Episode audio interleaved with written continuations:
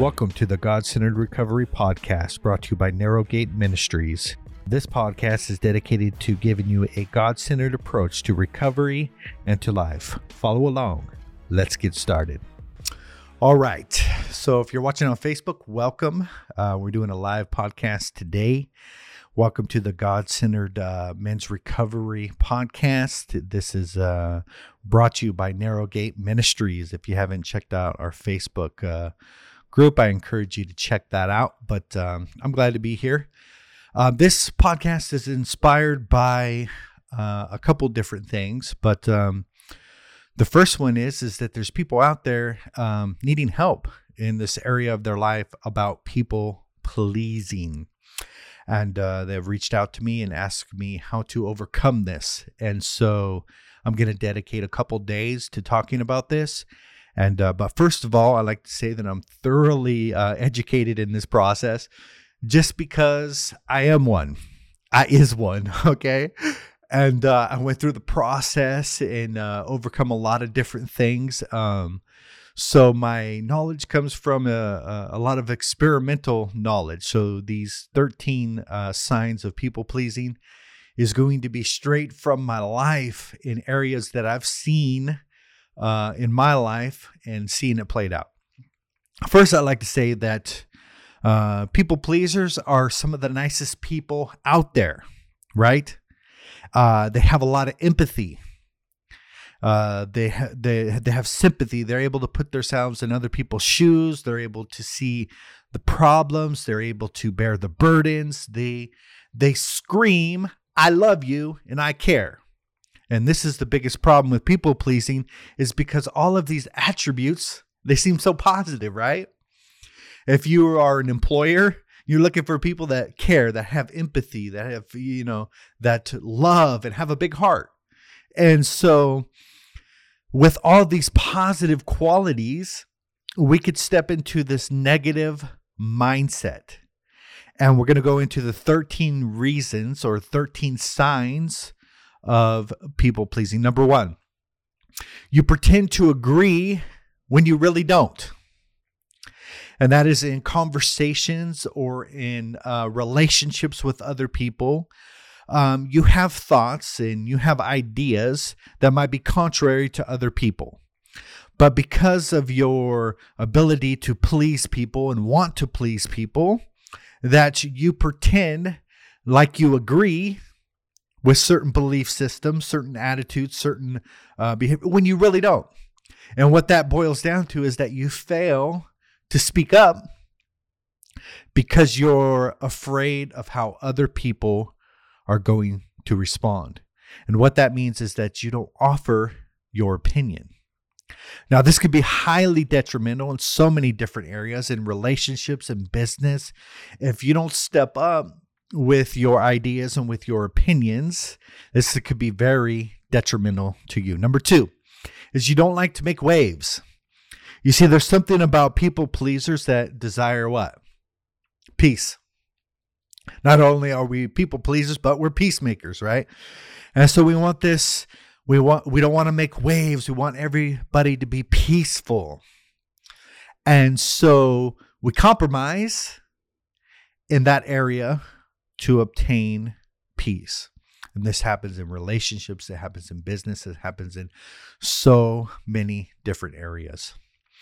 Number three is that you're very good at submission, right? So if you're unable to offer your opinion and you want peace at all cost, what begins to happen is you're very good at submitting to other people's will, right? And what happens is you begin to lose touch with what you really want, what you desire, what you want to take place, right? And so you end up submitting to other people's will. And as a matter of fact, you find somebody in a relationship who is more dominant than you, and you fall into that behavior pattern just very easily, and you become more submissive than you should. How is this a bad thing? Well, if you're not thoroughly in touch with what you want, and you're constantly submitting to other people's ideas, other people's opinions, you lose touch with yourself. And you just become a servant, basically, to the people around you. Number 4 is that you take ownership for other people's feelings and problems. You see, well, I'll go into this in a little bit, but it's kind of the savior complex. I'll go into that in a little bit. But here's the reality, that everybody's got problems, right? And this is why Jesus said you should probably take care of the beam in your own eye before you go and pick the speck out of your brother's eye. What was he saying? He's saying you got your own problems, right? You got to deal with your own stuff. And so when we become consumed about everybody else's problems, we don't recognize or deal with our own. In fact, it could be a method of escape. I'm escaping my own problems by helping you with your problems.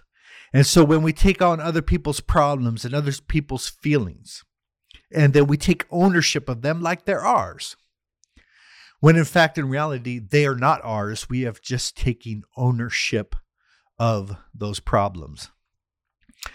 And it leads to this next situation that I'm going to talk about. And that's number 5, is that people rely on you as savior. You see, what begins to happen is when we begin to be the savior, people begin to rely on us. And that makes us feel good, right? It feels good to help other people and to be their savior. But here's the problem. There already was a savior, right? The savior of the world. His job's taken, right? Totally taken. He occupies it. He feels it good.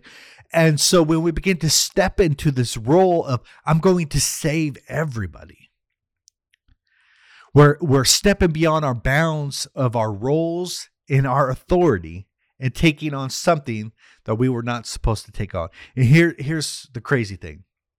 If we're going to be the savior, that means that people are going to rely on us.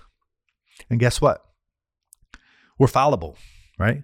We make mistakes. We're subject to errors and all those things. And so people are trusting in a source that's unreliable, which is us.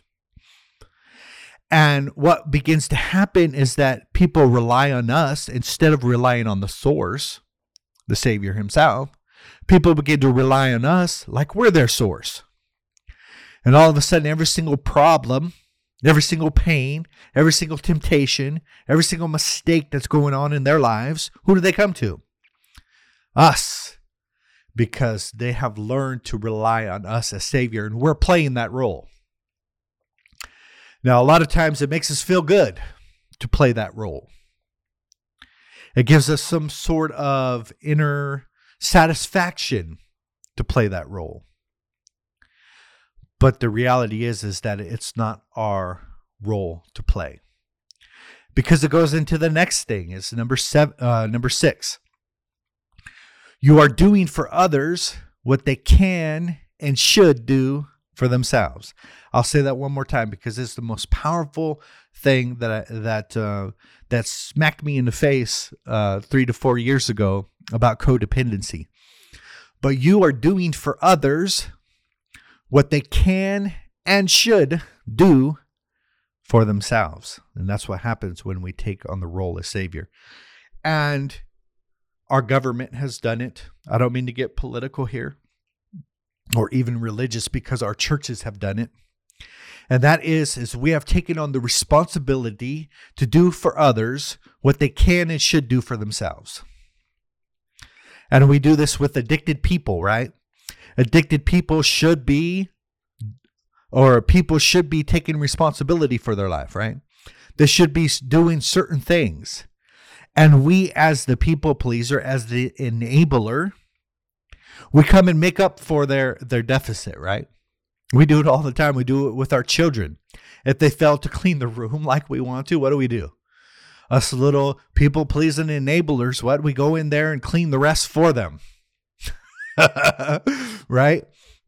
Or it could be with an addicted child or an addicted spouse.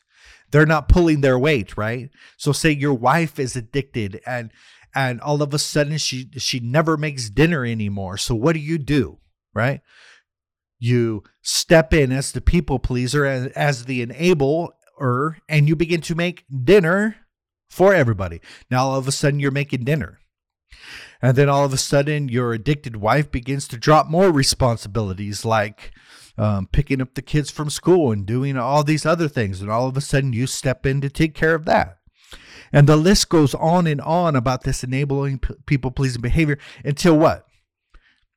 You are carrying every single thing that you could possibly carry, and they are carrying nothing.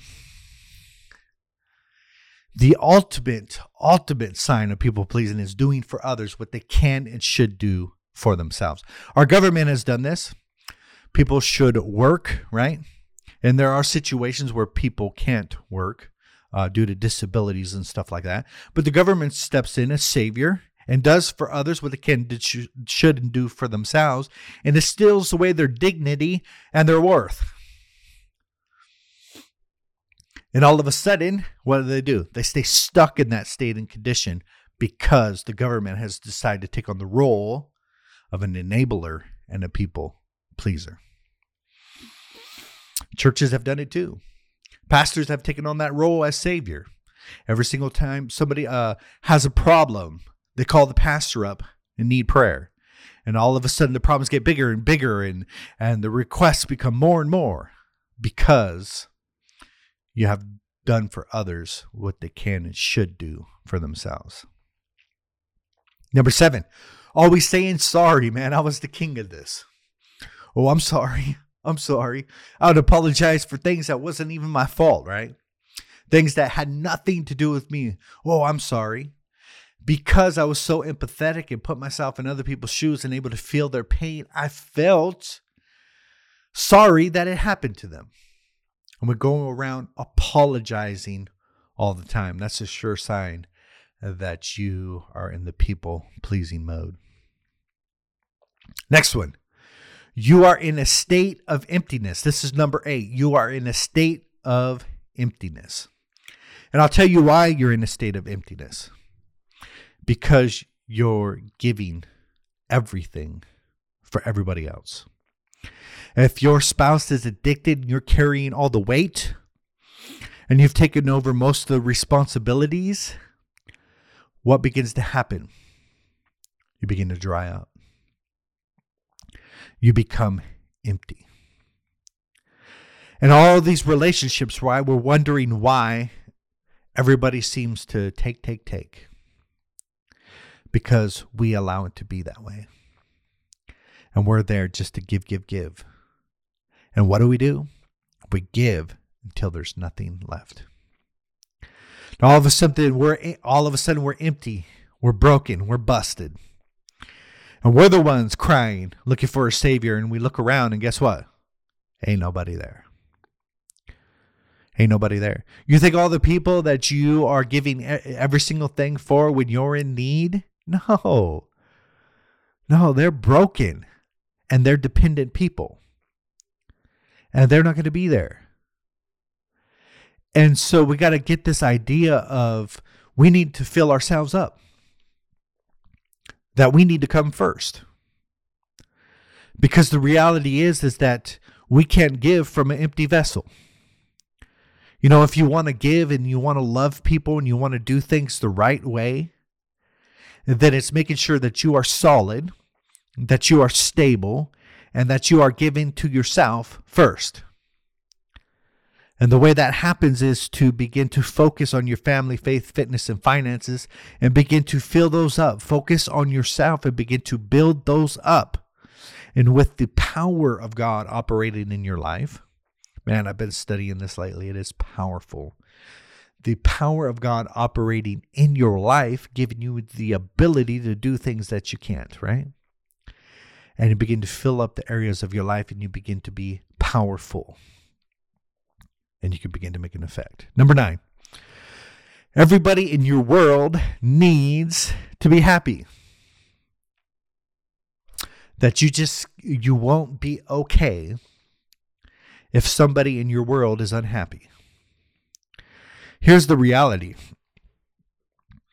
That life is filled with a lot of mundane, a lot of mundane, what they call ordinary misery, right?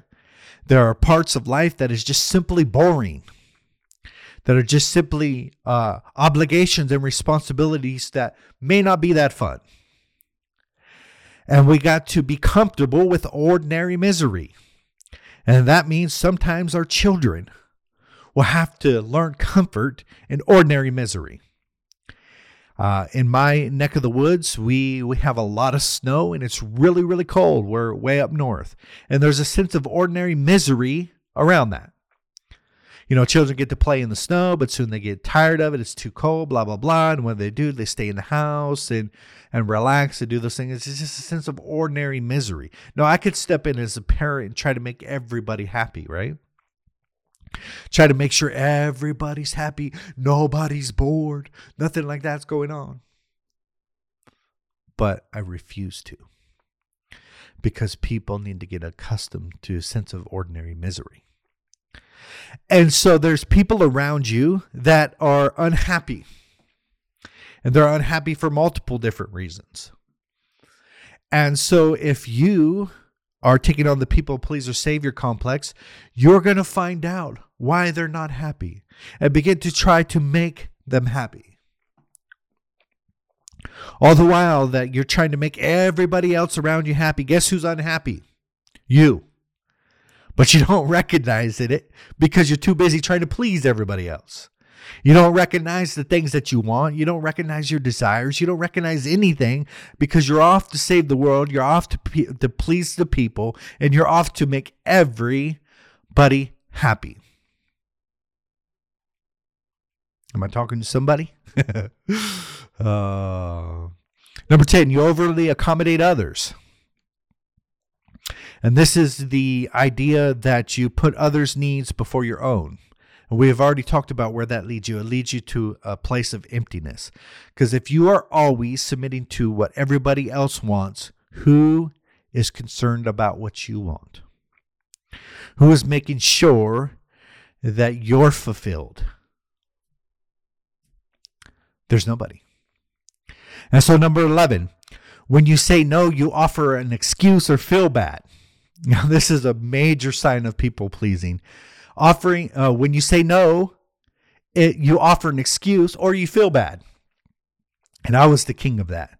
Man, I couldn't just tell people no and just leave it at that.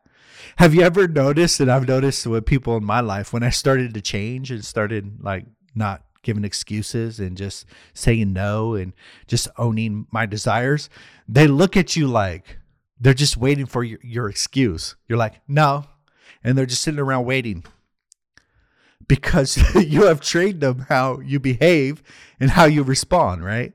And so you say no, they sit around and wait for the excuse, and you're almost like, you know what? I'm not giving an excuse this time. I'm not giving an excuse. And there's this like weird silence between you and them, and it's just like, they're just waiting for the excuse. Why? Because you always give it, right? I always gave it. And we have to get to the place where we can say no and own it. It's almost like knowing the process, knowing how it's going to turn out. Say no and just look at them and smile. Like, no excuse given. I am not going to even offer one. Man, I remember being young, you know, not wanting to tell people no and just like, man, getting frustrated and going through this mental thing. What excuse should I say? So I'm thinking of, you know, all these different excuses, and I'm like, ooh, this one sounds like it might be good enough. And so I'm like, no, because you know, my car is overheating and I'm a little scared to drive it that far. It's like, man, if we could just learn to say no and offer no excuse for it. Number 12, I can't stand when others don't like me. This is a major sign of people pleasing. There's a certain part of us that wants connection. We want to belong. We want a relationship and connection with other people. That's cool. It's part of our needs and hierarchy of human needs and stuff like that. But here's the thing, is that when we're not okay, I am not okay if other people don't like me. And then this produces in me a lot of emotional baggage, right? That because I'm not okay, when other people don't like me, I'm going to go through a lot of mental pain to try to get other people to like me. I need to feel accepted. I need to feel like I need to feel okay. And the last one is number 13, is that you refuse to be polarizing. Polarizing is an awesome thing. I love it. I'm pretty polarizing myself. I name my podcast God-Centered Men's Recovery. I mean, there's nothing more polarizing than that.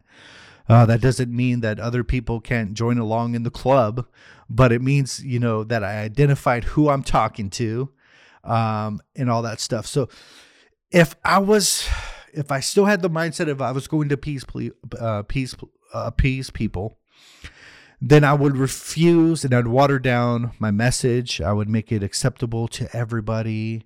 And I would just make sure that everybody feels included and that we're all in this together and that we all believe the same thing. And it's just not reality. It's just not reality. And so some of the greatest people have the greatest effect on people's life is because they're polarizing. They draw a hard line in the sand and say, this is what I'm about, and this is what I believe, and if you don't like it, it's fine with me, right? And so we have to be willing to draw that line in the sand and be polarizing and kind of ruffle people's feathers a little bit. Now, it's okay. It's okay for me to believe different from somebody else. It's okay. And we have these discussions at the dinner table because, you know, our kids go to public schools and they're inundated with all kinds of belief systems. I guess there's like 50 genders out there and we're supposed to accommodate each gender. I don't know, right? And so we have these conversations about, you know, ideas and belief systems, and some of them are polarizing. Some of them people will not agree with, right? And that is okay. It's completely okay. Not everybody's going to subscribe to our spirituality. Not everybody's going to subscribe to our belief systems. But don't be afraid to speak them, because this is who you are. Now, if you deny that part of you to come out, then there's a piece of you that you're afraid to show to the world for fear somebody might disagree, right? I hope you enjoyed today's podcast. So what this is that I was offered a question of how do I overcome people pleasing? And so what I wanted to first do is show clearly these signs of people pleasing. And I'll go over them one more time. Number one, you pretend to agree when you really don't. You don't want to make waves. You want to always make peace. Number three, you're very good at submission. You want to submit to everybody else's ideas and opinions. Number four, you take ownership for other people's feelings and problems. Hello. Oof, that's a big one. Number five, people rely on you as savior to come rescue them, asking you for money, asking you for all this. You're always coming to the rescue. Number six, you're doing for others what they can and should do for themselves. You're always saying sorry. You're in a state of emptiness because you're constantly giving. Everybody in your world needs to be happy. You overly accommodate others. When you say no, you offer excuse or you feel bad. Number 12, you can't stand it when others don't like you and you need to be needed.